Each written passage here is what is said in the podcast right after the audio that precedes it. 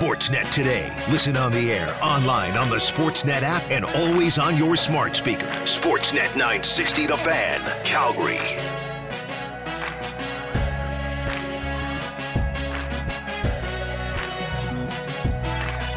Sir, welcome back. Sportsnet today. Patrick Dumas. I'm no longer alone as either. I got Aaron Vickers along with me as well. Uh, still a little. Still a little, alone. you're not lonely, but you're still kind of just a little bit alone. little bit alone here as we uh, as they let these two goofs take over the airwaves for the next few hours. It's better the airwaves than the store. Oh. Because kid in a candy shop going on right now. I'm not a goalie, but I'm a goalie gear nut. Yeah, yeah, yeah. And up upstairs is wild. I will try on about eight pairs of gloves today before I go. Got like all the colors. Uh, the hats, you name it. I'm pretty much just going to wander the store for about an hour after we're done. Yeah, no, this is a it's a pretty neat location. It's actually my first time ever being down here at Adrenaline Source for Sports, 9309 Macleod Trail Southwest. It is Hype Fest. Uh, they got the branding up on the boards there, up on the wall. The new light Hyper 2 light stick and skate. Uh, I'm not, I you know, I'm not Aaron. I'll be honest. I never played hockey growing up. You know, I'm not a big equipment guy. I like a nice stick. I think they're all pretty looking. They're all nice, colorful. I don't know where to begin. I mean, it's it starts with the sticks, bud. You got to go. There's no shortage of them even immediately behind us, all shapes and sizes and colors. Yeah, and I, like see, I'm almost like there's some, you know, assorted colors. I'm more of a muted guy, if you can believe it or not. like, just I want, silver and black. yeah, I'm, Yeah? I'm okay. I You don't- save my flash for the skills, That's not not at. the gear. That's where it should be. So Um, yeah, but yeah, they are. Uh, we are here hyping up the uh, Bauer's 25th uh, Vapors 25th birthday hype fest going on all weekend here down at Adrenaline. Prizes and giveaways all weekend. Uh, a little bit about the stick. Uh, hyper quick like never seen before with reimagined Hyperlight 2 stick featuring ACL 2.0 technology for optimal carbon layering and weighing 25 grams lighter. So you know, like light sticks. That's like I get. Is that good having a light stick? oh yeah, yeah. With, with hands like mine, yeah. the, the, the, the less resistance I have, and I've got scrawny arms, so really the less I got to carry, the good, better. real whippy stick uh, for sure. But yeah, they're having uh, having a good thing down here with uh, Vapor. Got the good the, the new skate as well. Uh, we'll be plugging this all afternoon. Come in, say hi. They're open till eight o'clock. Uh, Azam's here, Aaron's here, I'm here, and of course, uh, many employees. They're wearing their hype shirts. They're they're white. You can't miss You can't them. miss them. They're all wearing hype. They're all hyped to sell you all these hyped technologies. Uh, but yeah, we're getting into this show here. It is a Blue Jays game day tonight. Uh, it's five o'clock start. We'll uh, we'll get you out to Rogers Center. And it's the only really way. If unless you got Apple TV, you're gonna have to listen to the Sportsnet broadcast because it's an Apple TV broadcast. But uh, Shohei Ohtani, of course, uh, the big story, uh, of course, coming up here. Uh, Lucas Giolito will be the starter, opposing him. Of course, uh, making his Angels debut up against Kevin Gausman. But we'll we'll park the baseball conversation. Uh, we'll, we'll we'll go to hockey. Last night, Vladimir Tarasenko, one of the like, the bigger names probably remaining on the free agency board. I mean, it's it's it's a grim list, if I'm to Yeah, be honest. Poor, But poor logo and I ran through it last week. Or it was. Let's just say. Let's just say you're not. Uh, the odds of landing a franchise maker or you know a game changer yeah. at this point, we're. Uh, let's be honest. We're at the tail end of July. Yep. Free agency open July one. Mhm. There aren't that many names left on the board that are going to get. Me, you, I like fourth liners. Like I can I can roll all the way down through the lineup, and there are names there that I'm like, well, if you do have cap space left, and not too many teams do, this guy could be interesting. Or here's this 23 year old that wasn't qualified by his team, and what what might be there in terms of un- unearthing a gem? Well, not a whole lot. And as you mentioned, Vladimir Tarasenko is kind of one of the mm-hmm. few remaining that has brand name mm-hmm. recognition, and has somewhat of that game breaking skill. I think he scored 30 or more six times in his career somewhere in mm-hmm. there. Um, not too long ago, I think it was only a season or so ago, not this past one, but the Yeah. year before, he was among the top 20 in the league in scoring. So to see him come off the board to the Ottawa Senators last night immediately shot you a text saying, "Hey, one less one less guy to talk about now, or maybe perhaps one more guy to talk about as we get here." But yeah, another name as you mentioned falls off the board. Ottawa Senators get their guy, I guess. Yeah, it's a one-year, five million dollar deal. Obviously, uh, they had to replace some of the scoring touch lost uh, in the Alex DeBrincat uh, trade with Detroit. Uh, where does Ottawa shake out in the Atlantic Division? Because I think it was last year there was a lot more hype around this group too, where you know this is, it's it's they had they added Alex DeBrincat. The, the you know they they now they have Jakob Chychrun, but last year there was hype around the group that hey, maybe they could be a uh, one of those teams pushing for a wild card spot, and it, they didn't it didn't amount to that. And then this year you're out DeBrincat, you add maybe uh, a Tarasenko or a DeBrincat type in, in Vladimir Tarasenko. Maybe he's, he's not the he's not definitely not the guy that he maybe was. Who knows? Couple down years here and, a new situation in Ottawa. But like, where do where do you think the Senators shake down in the Atlantic Division? As this this is a division that got sh- shook obviously this past week with mm-hmm. Patrice Bergeron leaving it. Uh, Boston's got a huge hole at center. Uh, Toronto obviously what what they have capable to do.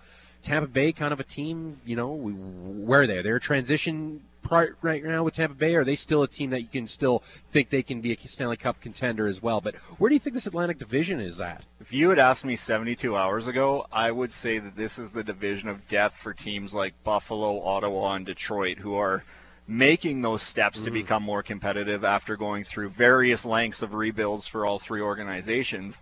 And then Patrice Bergeron up and retires, and we don't know David Krejci's situation just yet. So suddenly you're looking at a Pavel Zacha, Charlie Coyle type one two mm-hmm. in Boston, and Boston had over 130 points last year. Losing Bergeron makes me question if they're going to finish top three in the division because again, this division, Boston Bruins with President's Trophy winner, didn't go as far in the playoffs as they would have liked. So be it. Toronto Maple Leafs are still an ultra competitive team.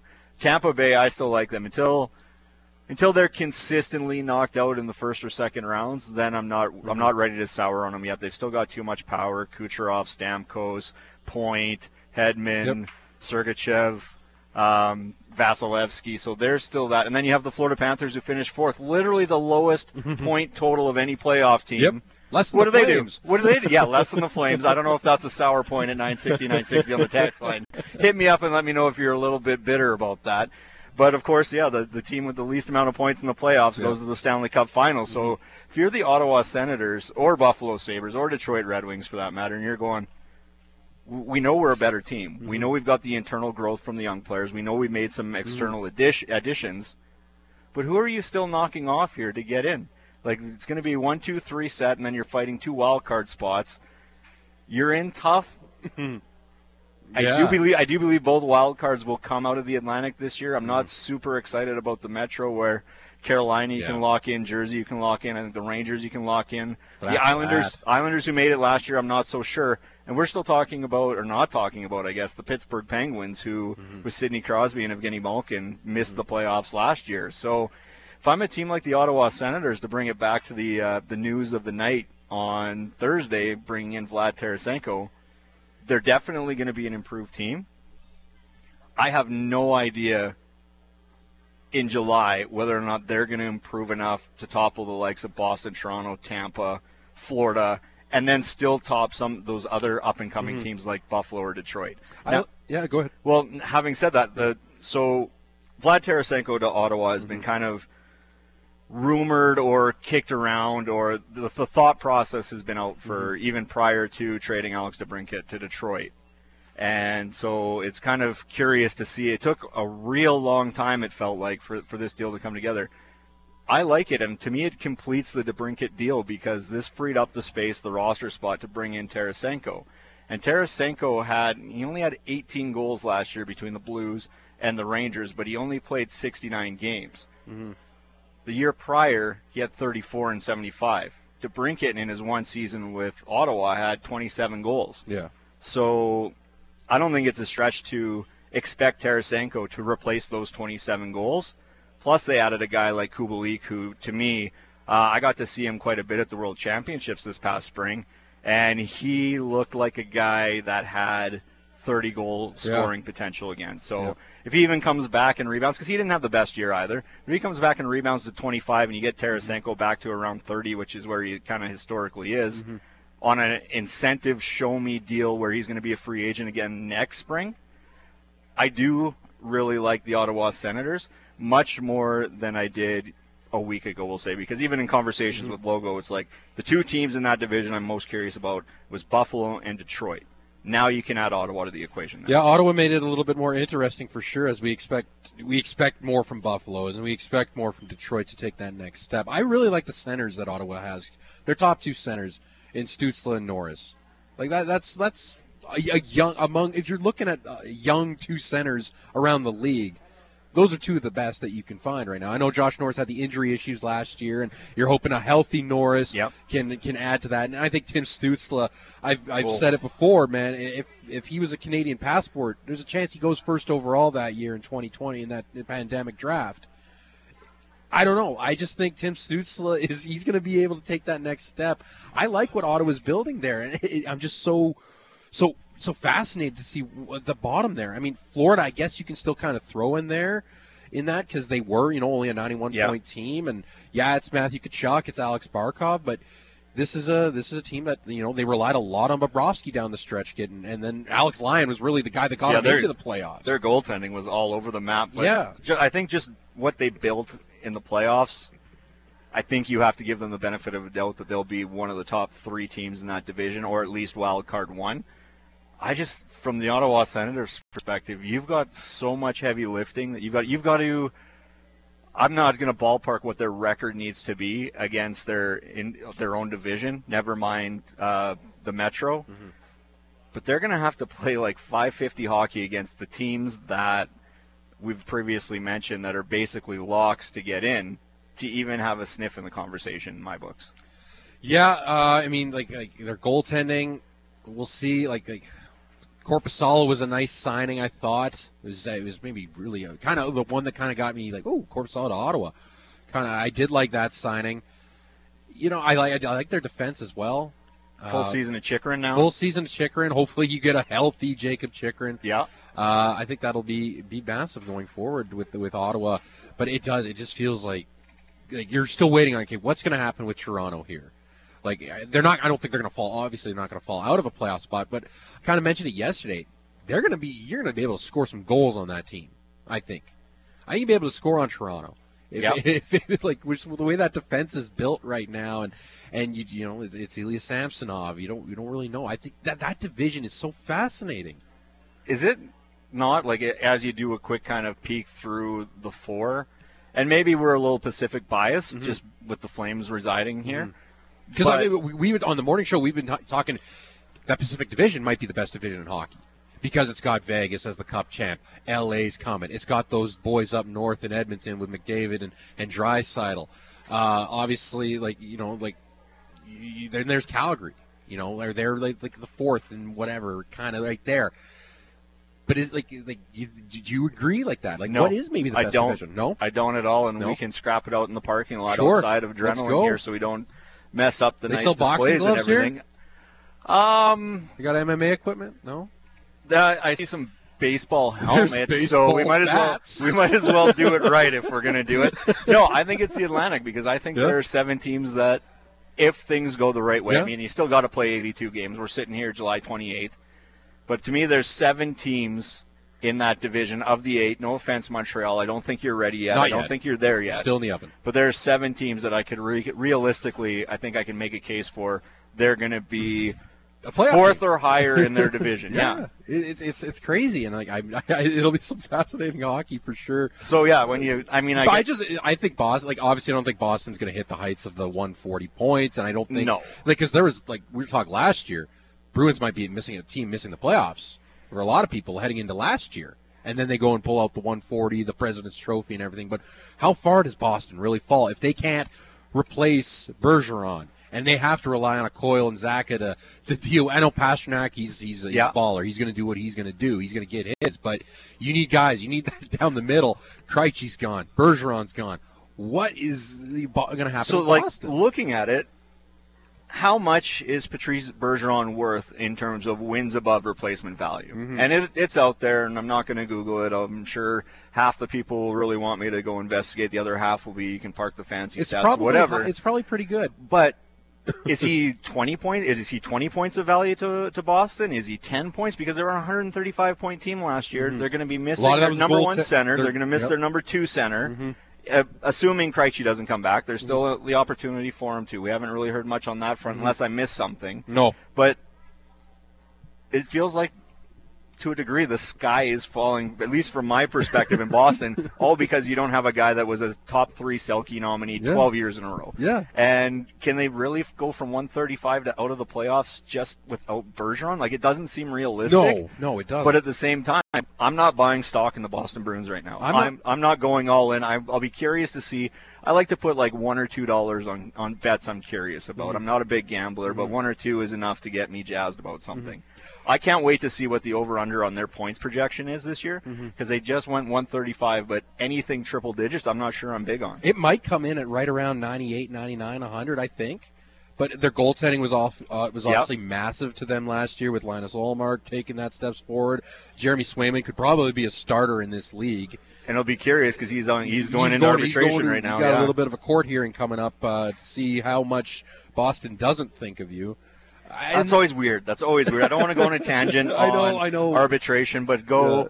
And I don't. I don't even know if the players go in the room anymore. They used to, but Yeah. it's basically just three hours of your team, uh, your team Yeah. telling somebody they don't know why you're not good enough to justify the salary you want, Mhm. and then they want you to come back and overproduce on the salary you end up being awarded. It's, it's Exactly. bizarre to me a little bit. Exactly, and then we had uh, Steve Conroy from uh, the Boston Herald on earlier this week as well on the morning show, and we talked kind of like because everybody kind of po- uh, connected the dots. Okay, they're down a number one center. Well, can I can I interest you in a in a Bergeron light and maybe an Elias Lindholm? Lindholm?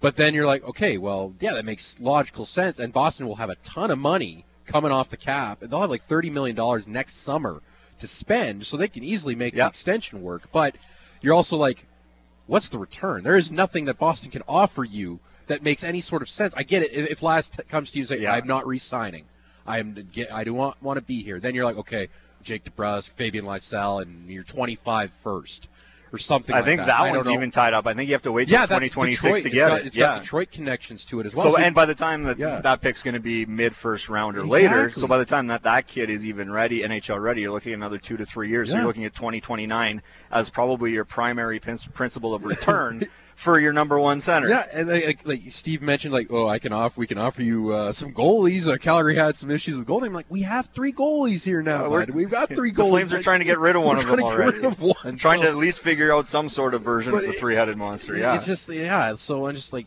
as Boston figures out what they want to do at center, and like yeah, they maybe prefer Lindholm to to Mark Scheifele, who's maybe the other center that's got some connections. And that would make more Boston. sense to them, to be honest, because I think if you bring Scheifele in from Winnipeg, Winnipeg might want one of your goalies so that they can be more free to flip Connor Hellebuyck Yeah. somewhere else. It's almost like a, a domino effect yeah, trade. That, exactly. Because I thought it would have been like a Swayman Scheifele type swap with some other type yeah, some finesse in that's there, what yeah. I thought. That's what if if they were able to move Hellebuyck earlier on in the summer, I think Winnipeg's obviously made it. Like obviously, there's still a whole month to go, a month and a half before we get to camp, but.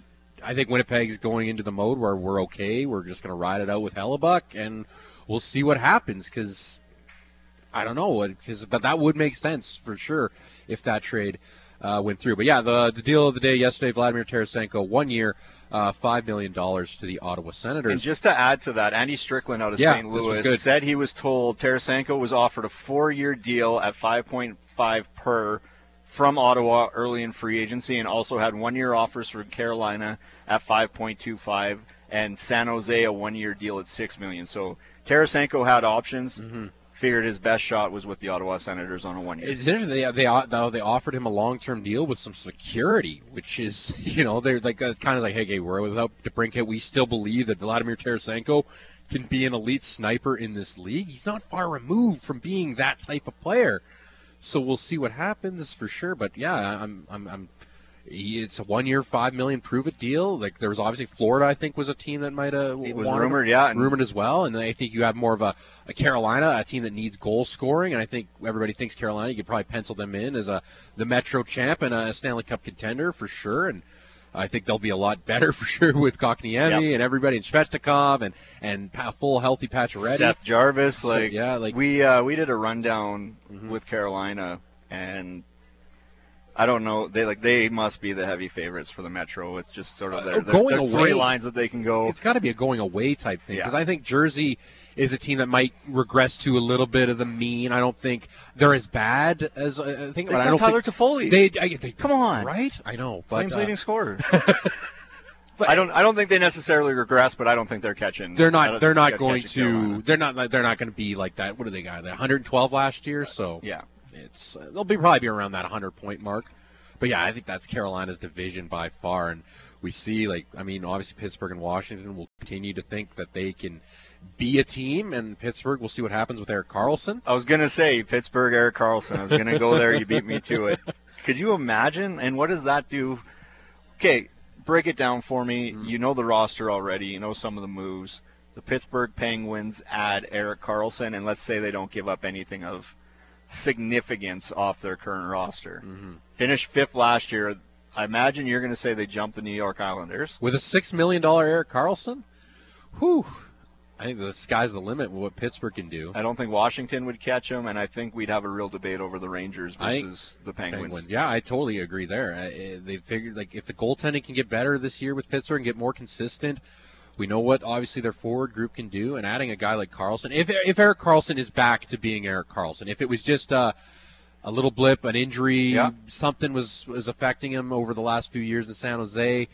If he can Well, get I mean, 100 points this season the, didn't the hurt. Norris previous, one, yeah. previous the years. I'm sorry, in San Jose. Obviously, this year aside, but if he Yeah. is that guy again, I think he can make Pittsburgh very happy on that back end. It's it's scary to think about having, because Sid's not slowing down. No. Still like Evgeny Malkin, and then you add, Yeah, I mean, and if they can get their goaltending sorted out, Yeah. then then we're. but again, about it's just wondering like push. like how much like because I think like I don't think San Jose can obviously sell like low on Karlsson, but obviously they they're gonna have to take some money in that deal. I think they obviously want out of Karlsson, but San Jose has to maybe figure out something what they want to do here because it's not a good group. Still, they're learn they're still they're still adding to it, yeah. but uh, we'll see what happens there. And just just to drive the point home about the Atlantic being better than the Pacific, are you really worried about Anaheim, San Jose? Well, we'll I- talk I- Vancouver I- a little later. Aside from the two of the, The top California end, the teams end, and maybe like- Vancouver, the, the five teams in the Pacific, Vegas, Edmonton, Seattle, uh, Calgary, and uh, Los Angeles, I think can make. I think any five of those could be a division winner. That's what I'm saying. Hey, you, you, we, we could maybe not. I think yeah. I think yeah because literally Calgary gets some better goaltending, and in those one goal games, they flip the script. They're a two seed. or yeah, get an overtime win. Mix in, over- mix in a shootout W. Yeah, Just do do some practice Yeah. it. I don't know. Yeah. That, that'd be my hot tip for new head coach Ryan Huska. Yeah, Maybe wo- exactly. work on the three on three a little bit. I don't Exactly. know. Just spitballing here. I'm not a coach. Never have been. Never will be.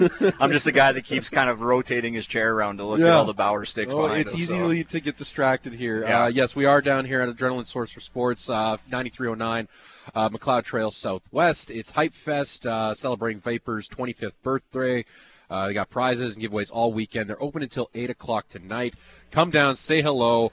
Come out, try the new stick, try the new skates on for your size and everything. They're light, they're amazing to look at, and come out and check out some of the other great stuff around here. It's Adrenaline Source of Sports. It's Sportsnet today. It's Patrick Dumas. It's Aaron Vickers, and around the corner. We go to the CFL. It is uh, Touchdown Atlantic weekend out in Halifax. The Argonauts and the Rough Riders doing it for another year in a row. What's the status of football in Atlantic Canada? We'll find out. John Hodge did a little bit of a deep dive viewing the venues out in Halifax, the, at least the available venues. And uh, as, uh, as we get ready, as this CFL, we need to get to 10 teams for sure. That's around the corner as Sportsnet Day today continues here on Sportsnet 960 The Fan. Back to Sportsnet today on Sportsnet 960 The Fan. CFL week number eight gets underway this evening with the Hamilton Tiger Cats in Ottawa to take on the Red Blacks. But this weekend it is Touchdown Atlantic. Halifax, the site. Welcome back to the Sportsnet today. Broadcasting live from Adrenaline Source for Sports, 9309 Macleod Trail Southwest. Got Aaron Vickers along with me as well. Uh, they're celebrating Hype Fight. Hype Fight. Hype Fest. That's what we're gonna do in the parking lot. we're gonna remember? hype fight in the we- in the parking lot with bats. Uh, it is Hype Fest this weekend uh, going on at Adrenaline. Prizes and giveaways all weekend long. They're open until 8 o'clock tonight as they celebrate uh, Bauer Vapors' 25th birthday. Like I said off the top, It is Touchdown Atlantic this weekend. We are joined by Three Down Nation's John Hodge. He's down in at Halifax uh, covering the game for Three Down Nation. Thank you so much for taking time out of your, I guess, early evening. John, how are you doing? I'm doing great. How about yourself? Oh, doing all right. Uh, doing all right. Can't complain. So, yeah, you're down in Halifax, Touchdown Atlantic. It's Argos and Riders this weekend. Uh, what's the vibe like around town?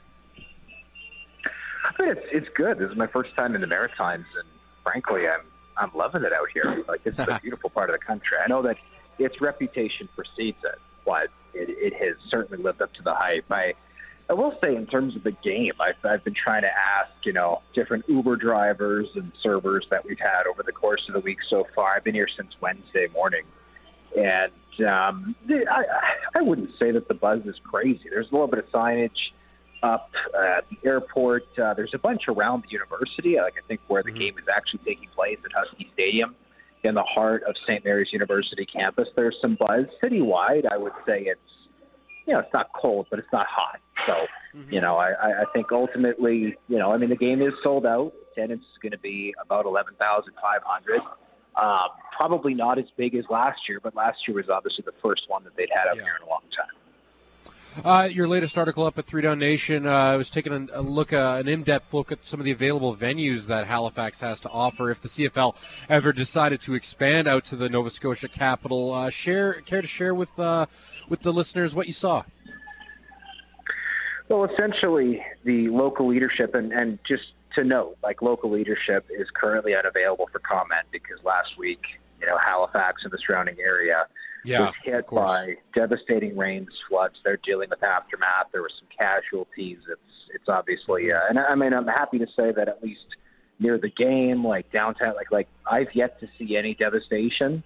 Um, the city looks beautiful, but obviously it is there, and, and there are some people going through extremely tough times. So local leadership is not commenting, but we were able to get tours of essentially the two existing facilities upon which you could theoretically build a CFL quality stadium. I mean, it's clear from local leadership last year. We did an interview with Mike Savage, the mayor of Halifax, who said there's no political appetite to go out and build, you know, a 25,000 seat CFL exclusive stadium. You know, a, a place like Tim Hortons Field, for instance, in Hamilton. So, the two places that theoretically could be upgraded to have a CFL stadium be there is the Wanderers grounds and Husky Stadium. The Wanderers grounds currently plays host to the Halifax Wanderers. Mm-hmm. It's a very bare bones uh, spot. There's no running water. There's no food services, and the team locker rooms, the media center, are built out of repurposed shipping containers.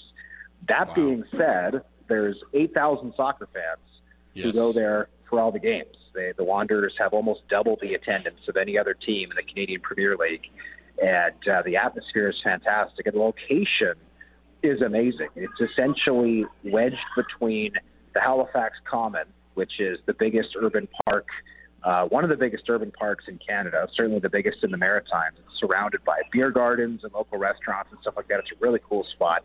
And it's also wedged between the downtown waterfront, which is obviously where, where there's a ton of fun happening. So the location is amazing. But the what's currently there, the amenities are obviously nowhere near what they'd have to be for a CFL team. And then the other option is Husky Stadium, where the game is being played tomorrow. It's been expanded to, again, 11,500 seats. Typically, they've got about 2,000, and the Huskies who play there generally do sell out. They're well supported. Yeah. Um, there apparently have been plans, sources have indicated, for 20 years at this point, to actually upgrade the stadium to about 24,000 seats with two 10,000 wow. seat grandstands along the sidelines and another 2,000 seats in both end zones. But to this point, the CFL and St. Mary's, as far as I'm aware, have not had formal communications regarding an upgrade, and I don't think that the city is anywhere close to to passing the the money that would be required in order to make that happen. So those are the two options. They're not building something new. They're going to have to repurpose something. And uh, the Wanderers grounds, I mean, the location's an A plus, but the amenities are poor and yeah. or at least, at least the existing amenities are poor. And Halifax, the Husky Stadium, I should say, location is not as good. It's still good. The location is not a home run, uh, but the amenities are, are at least closer. You detailed the uh, pros and cons of each there quite well. If you were a betting man, which which which would you slap your money down on? Well, ultimately, and I've talked to locals here who have said, you know, the the you know, and by locals I mean people who have lived here either their whole lives or for 20 mm-hmm. years, and they've said, you know, one of the issues that is plaguing Ham- or Halifax to an extent is the fact that so many people still consider it a small town. Like it's they, they don't consider it to be a major Canadian city, and yet I'm walking around like I'm, I'm born and raised in Winnipeg, and I mean, you, like I and uh, don't get me wrong, I'm a very proud Manitoba, very proud Winnipegger, but I mean Halifax is you know the population is not much smaller than Winnipeg, and and and it's it's gorgeous. Like there's so many amenities, there's there's so many things to do. It's clean, it's fantastic. Um, you know, there's no reason, at least from my perspective, why Hamilton or by by Halifax shouldn't have a, a full fledged stadium. And obviously, they're missing out on lots of opportunities, even to host non football events. Like like you know, a stadium of twenty thousand could attract all kinds of concerts to the Maritimes that right now can't come to the to the, the Maritimes just because there's there's no opportunity to, to host anything really larger than about 10,000 right now anywhere in, in this part of the country. So, you know, it's, uh, you know, I, I, I would say Husky Stadium is probably the far more likely option at this point. But if there was somebody who could step up, be it from the private sector, be it from the public sector, I mean, the Wanderers grounds, it's, it's a much larger undertaking. But with the right forethought, the right financing, you could build something there. Like the bones there from a, a location standpoint are are second to none. They're they're truly spectacular. To me, that would be the best place. From from a league standpoint, from a CFL standpoint, do you get a sense of what the desired timeline is to get something done? Well, I mean, we, we spoke with Commissioner Randy Ambrosie this morning, and he he reiterated that there are multiple parties potentially interested in, in owning a team out here.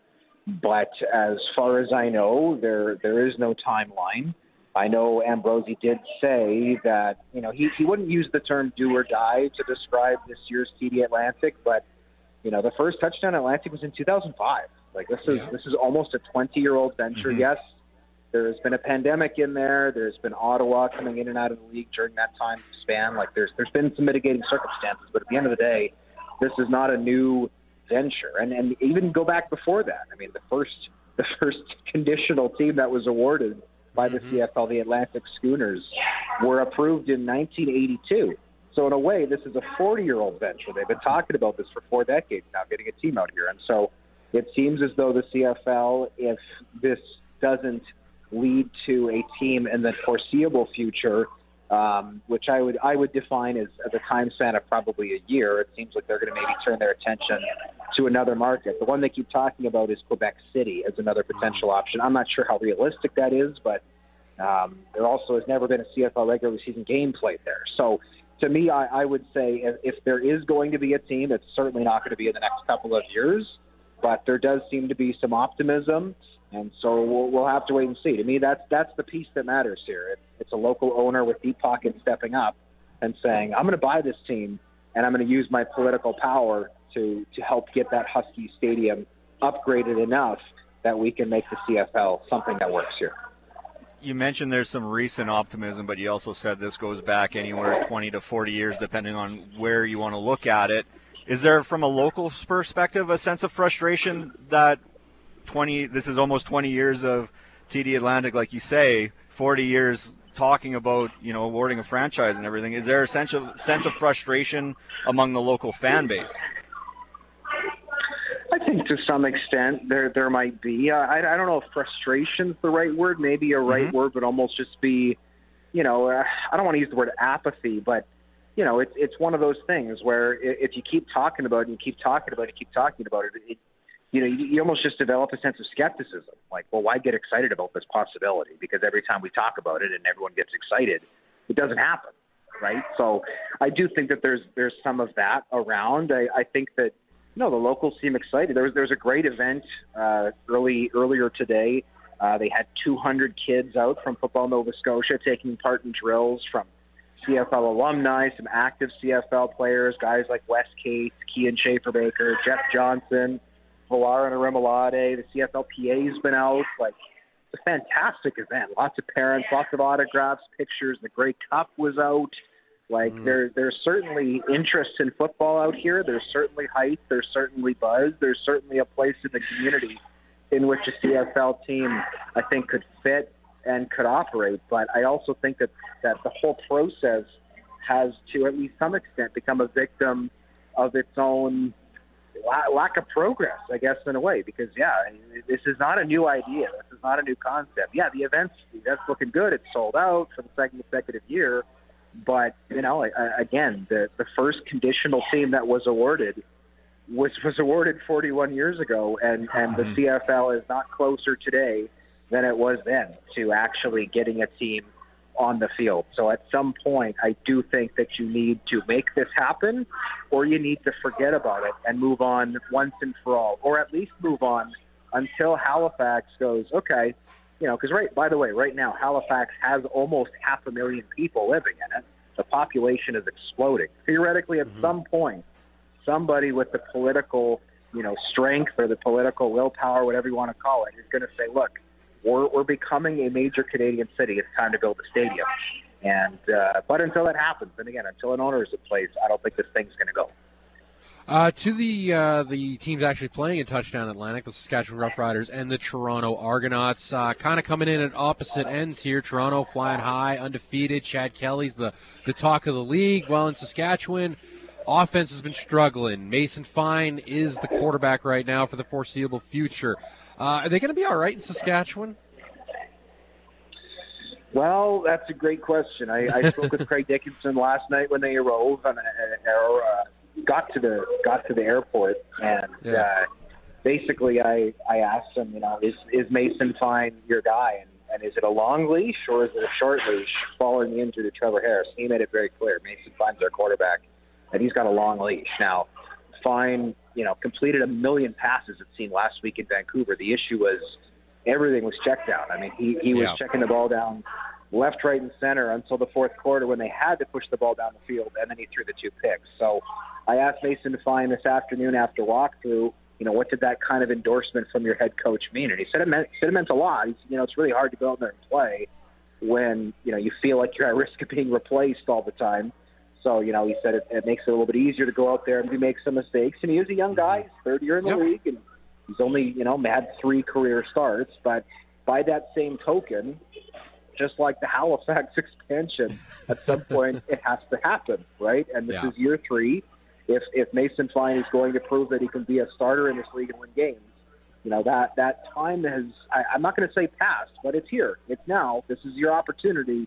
You have to make this work, right? We've seen young quarterbacks guys like Jake Maier, guys like Dustin Crum in the last few years, young guys, Chad Kelly would be in that category as well, come in and have uh, you know almost immediate success and show that they can be a guy that you could potentially build a team around. So I do think there's a lot of pressure on Mason Fine. Craig Dickenson said he wants to see Fine push the ball down the field more. And you mentioned the Argos. I mean, that defense is leading the league in takeaways per game. Yep. They're getting the they're getting more than three takeaways a game right now. Wow. That is a tough defense. The test is is very tough for Mason Fine, and I'm excited to see how well he's able to navigate that tomorrow. Um, the local team, the Calgary Stampeders, are dealing with their fair share of injuries as well. They had their trade with Ja'Gared Davis uh, earlier this week, nixed because he failed a physical. Turns out he's got a torn meniscus. Uh, the Stampeders obviously assumed he was healthy when they made the trade. But what was your read on, on that whole situation there? Well, I mean, it, it's sad sometimes, you know, when when a guy of of Ja'Gared Davis's quality can can mm-hmm. fall off. And I'm not saying that he's not, you know, a useful player by any stretch now, but this is a guy who two years ago was arguably the best defensive player in the league, and he took a step back last year in Toronto, and I think he took another step back this year in Hamilton. The injury might have been part of it, but I mean, he was a healthy scratch yeah. in week seven and then got traded. And so, you know, he, he's a player who's now into his 30s. You know, may, maybe he's in that that swan song like we saw Charleston Hughes go through, and mm-hmm. and you know, a guy who is still a good situational pass rusher could help you on second and long, but you know, might not be an every down type player. And obviously, with the injury to James Vaughters, I think the Stamps were hopeful that Davis could come in, a guy who'd been there and had had a few very good years with the Stampeders, could come in and and provide you know veteran presence, could provide a little bit of extra push off the edge, a little bit of you know pressure against opposing quarterbacks. And uh, clearly, that's not the case. This is the first voided contract I can remember, first voided trade I can remember off the top of my head in a very long time in the CFL. The only other one I can think of would have been close to 20 years ago. The Bombers tried to trade Tom Canada to the Yes. Hamilton Tiger Cats. Spleen. And- and yeah, that the spleen issue. Yeah, exactly. Yeah, Yeah, kind of a freak that. medical thing, and Yeah. and and uh, I, I believe what happened was uh, uh, the player traded to Winnipeg, Zeke Moreno stayed in Winnipeg, and, and Hamilton got like a, a conditional draft pick. But yes. um, that was 20 years ago, right? That was, it was a I remember that. ago. So a very bizarre situation. Mhm. Um, obviously, hopefully, Ja'Gared Davis gets healthy and finds a way to, to to get some of his game back in time. Well, obviously, with him now back in Hamilton, it's going to be a bit of an awkward situation with him knowing that he was traded. Yeah, exactly. Uh, overall, the read on the Stampeders, two and four, heading into a place they don't have the most success in in Montreal. How big is this one? Knowing that the West Division, is, you know, Winnipeg and BC are flying away here, and that and that crossover could really come into effect. But you know, going down two and five, not great. Well, and if you look at the schedule after after Yeah. Montreal, like this Yeah. is they've got a murderer's row coming up. I believe their next four are against Toronto, BC, and Winnipeg, which no Yep. matter how you slice it, have been the three top teams so far this year. So I don't know if you can call this a must win because must win is you know, that's a big term to use, but by Mhm. that same token, you know, as as much as a, a must win you could have this early in the year, I think this is it for the Stampeders. I mean, you win, you're almost at 500, and and and you see how many you can win out of the next four, and then of course you've got the reprieve of, of Edmonton back to back in Labor Day. Yeah. I don't think I have to, you know, explain to anybody that Edmonton's been struggling so far this year. So, you know, it's a big game. You know, Cody Fajardo and the Alouettes are coming off a bye. This is a team that has struggled to protect Cody Fajardo at times. They've struggled to run the ball. Uh, defensively, they're fast, they're physical. But by that same token, I, I don't think they ha- necessarily have that, you know, freak pass rusher who you really have to worry about. Uh, their secondary, I think, has been vulnerable at times this season. So, you know, I, I picked the Stamps to win this game, uh, but it, it is not one that, that I think they can play lightly. The, the Alouettes are always tough at home, and uh, and I do think that'll be a, a legit battle for them. So I'm I'm excited to watch that one. That might be the game Yeah. of the week. could be. Yeah, that'll be a Sunday five o'clock kick right here or out in Montreal. Um, on uh, Saturday, the uh, state of the Edmonton Elks. Uh, Does Chris Jones act maybe worn too thin on maybe the fan base? Like he's not been apologetic for this start. Of course, I know he's not hundred percent to blame, but like maybe is it time for him to be more accountable to the fans as as they if they go down, they lose to BC. That's now the North American record for most consecutive home losses. Well, and I think early last season, people were talking about this home losing streak, and I think Chris Jones was well within his right to kind of roll his eyes because obviously Yeah. He was he had nothing to do with the first, you know, at least half of that losing streak. but when you now look at just the Chris Jones era at Edmonton, like he, he as the head coach has has overseen 11 or 12 losses in a row at home now. And uh, even if the, the preceding games hadn't happened, you know, seven losses in 2021, I think it was one loss at the end of 2019. Yeah, that losing streak, just him since he's taken over as the head coach GM and all Mhm. things football at Edmonton is still pretty embarrassing. So, yes, I think if I was a fan of the Edmonton Elks, I, I would want some accountability. Um, you know, one one positive, I guess, maybe for Edmonton is that Dane Evans is starting this game. I, I still think Yeah. Dane Evans is a good quarterback, but yeah. you know, he, he, he might have some rust coming into this one. Vernon Adams Jr. sitting out. Um, if I if you know if I have the choice of playing a, a healthy Vernon Adams or a rusty Dane Evans, I'm certainly choosing a rusty Dane Evans. All due respect to him, but I mean this BC defense I think is arguably the best in the league.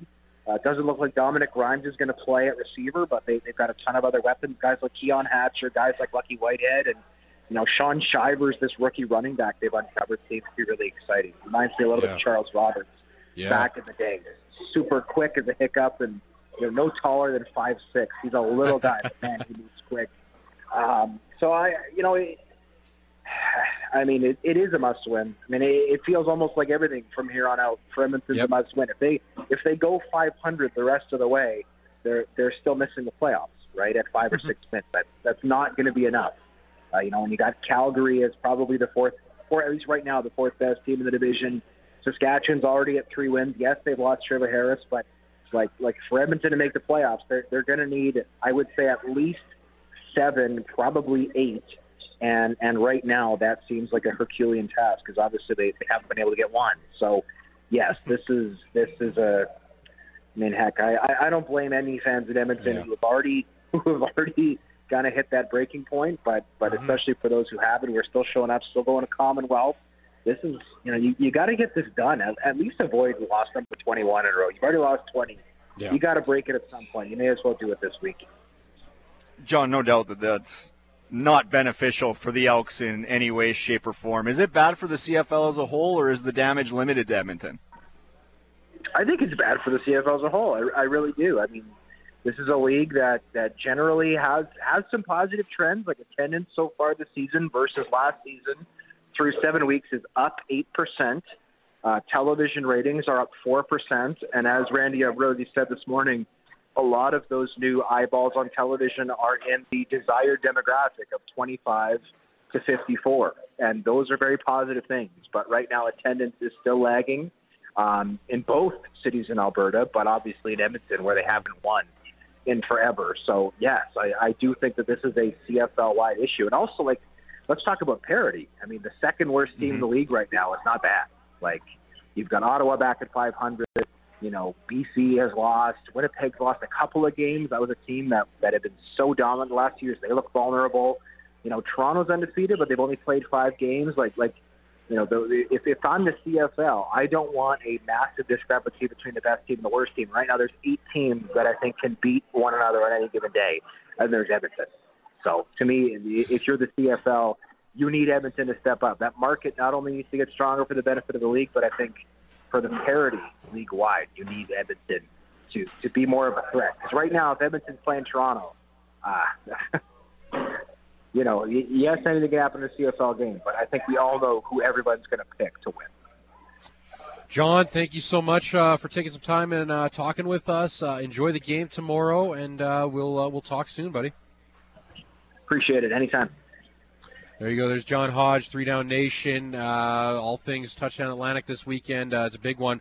Riders and Argos, a big one in the standings. As Toronto's five and zero, uh, they're running away with the East Division. Saskatchewan, uh, they want to be that third team, and you know it, it is early still, but you know you're starting to think, hey, you get to Labor Day.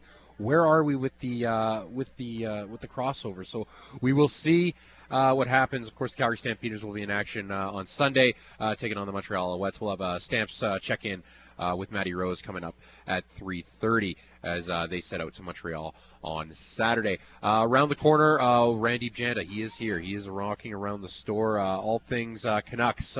He's a Hockey Night in Punjabi, Sportsnet Canucks reporter as well. Randip Janda, Janda around the corner as Sportsnet today continues here on Sportsnet 960 The Fan.